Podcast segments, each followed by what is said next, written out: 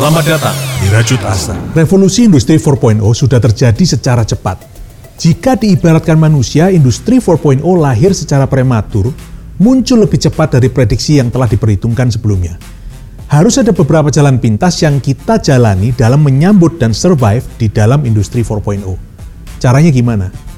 Inilah revolusi pendidikan 4.0. Metode pendidikan 4.0 menggunakan alat dan sumber daya berbasis teknologi untuk mengoptimalkan proses belajar dan mengajar. Sudah lebih dari 20 tahun berbagai perusahaan mengadakan riset proses pendidikan di mana siswa tidak akan lagi belajar menggunakan buku teks, pena, dan esai guru di ruang kelas tradisional. Kondisi ini sebenarnya sudah kita lakukan selama pandemik melanda, saat pendidikan dipaksa pindah di dalam ruang virtual – namun, revolusi pendidikan 4.0 lebih dari sekedar penggunaan teknologi ataupun pindahnya ruang belajar seperti yang sudah kita alami. Revolusi pendidikan 4.0 adalah sebuah transformasi yang merubah proses dan tujuan belajar kita sebagai siswa-siswi yang abadi. Revolusi pendidikan 4.0 menerapkan tiga metode pembelajaran utama. Yang pertama, independent learning. Juga dikenal sebagai self-directed learning, independent learning atau pembelajaran mandiri, adalah bentuk pendidikan yang dipersonalisasi sesuai dengan kebutuhan dan kemampuan kita secara pribadi.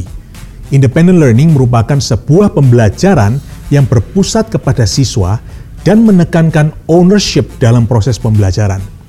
Kita menentukan sendiri target yang ingin kita capai dan memonitor perkembangan belajar kita sendiri.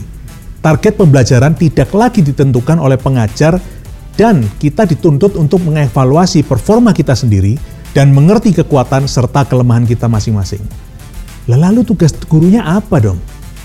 Tugas guru dalam independent learning adalah untuk mengidentifikasi kekuatan dan kelemahan masing-masing siswa secara individual dan membimbing mereka sesuai dengan kebutuhannya masing-masing.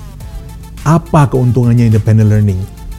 Kita akan dapat mengerti cara belajar yang paling pas dengan kondisi kita. Selain itu, kita juga diasah untuk memiliki kesadaran akan keterbatasan kita – kita dirangsang untuk memiliki intellectual curiosity, rasa ingin tahu yang tinggi, sebuah kemampuan untuk melihat diskrepansi antara apa yang sudah kita ketahui dan apa yang perlu kita ketahui. Hal ini akan meningkatkan semangat belajar kita dan akhirnya kemampuan kita dalam berpikir kritis dalam pemecahan masalah yang kompleks. Tujuan akhir pendidikan ini adalah kualitas pemahaman dan penyerapan materi pendidikan tanpa mempedulikan jangka waktu proses yang dibutuhkan bukan kemampuan siswa untuk menyelesaikan sebuah tes standar yang belum tentu mencerminkan kualitas pemahaman dan penyerapan materi yang kita pelajari. Lalu bagaimana caranya kita menjalani proses ini dalam waktu yang sesingkat-singkatnya? Jawabannya, metode yang kedua, accelerated learning, yang syarat akan diskusi dan penerapan multisensori. Accelerated learning adalah proses pembelajaran terakselerasi alias dipercepat. Tujuannya hasil maksimal, waktu minimal. Caranya, pendekatan multisensori lewat sarana multimedia dan aktivitas fisik yang dipercaya dapat merangsang otak dalam berbagai cara yang berbeda. Proses ini memaksa beberapa indera untuk bekerja secara bersamaan. Hasilnya, sebuah metode yang meningkatkan retensi informasi dengan cara yang lebih santai dan menyenangkan. Accelerated learning berusaha membawa kita dalam sebuah proses perjalanan untuk menemukan ilmu dan pengetahuan melalui sebuah proses kolaborasi dalam memecahkan sebuah masalah dalam kehidupan kita. Sebuah proses berburu pengetahuan dari lingkungan kita, dari masyarakat di sekeliling kita. Ini membawa kita kepada metode yang terakhir, yang ketiga, community learning. Sebuah proses belajar yang terjadi di luar institusi pendidikan, dalam kehidupan sehari-hari, lewat pengalaman dan keseharian kita.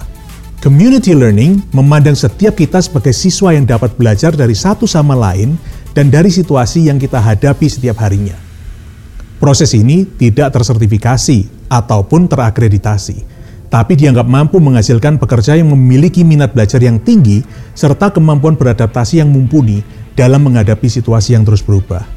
Metodenya lewat partisipasi kita dalam sebuah aktivitas sosial untuk memenuhi sebuah tugas yang berhubungan dengan hal yang kita pelajari.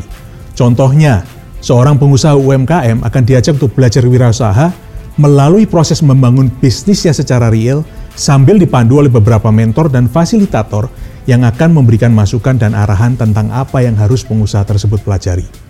Community learning memberikan kesempatan bagi generasi muda untuk lebih banyak belajar, mengalami lebih banyak pengalaman, dan berkarya melalui keikutsertaan serta kontribusi nyata mereka terhadap komunitas mereka dan kepada masyarakat. Di dalam community learning, kita akan banyak belajar dinamika hidup dalam masyarakat dan bagaimana kita memimpin kelompok dengan anggota yang beragam.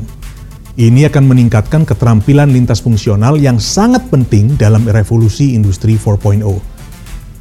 Tidak ada seseorang pun yang sudah siap menghadapi perubahan yang sedang kita hadapi sekarang. Kemampuan adaptasi kita ditentukan oleh semangat belajar kita, konten pendidikan yang tepat dan sesuai dengan zaman, serta metode yang dapat mengoptimalkan penyerapan dan pemahaman serta aplikasi ilmu dan pengetahuan itu dalam kehidupan kita masing-masing. Tunggu apa lagi? Mari belajar, mari bersama merajut asa. Hai Prajut, temukan Rajut Asa juga di Facebook, Instagram, dan Youtube. Sampai ketemu lagi para Prajut. See you!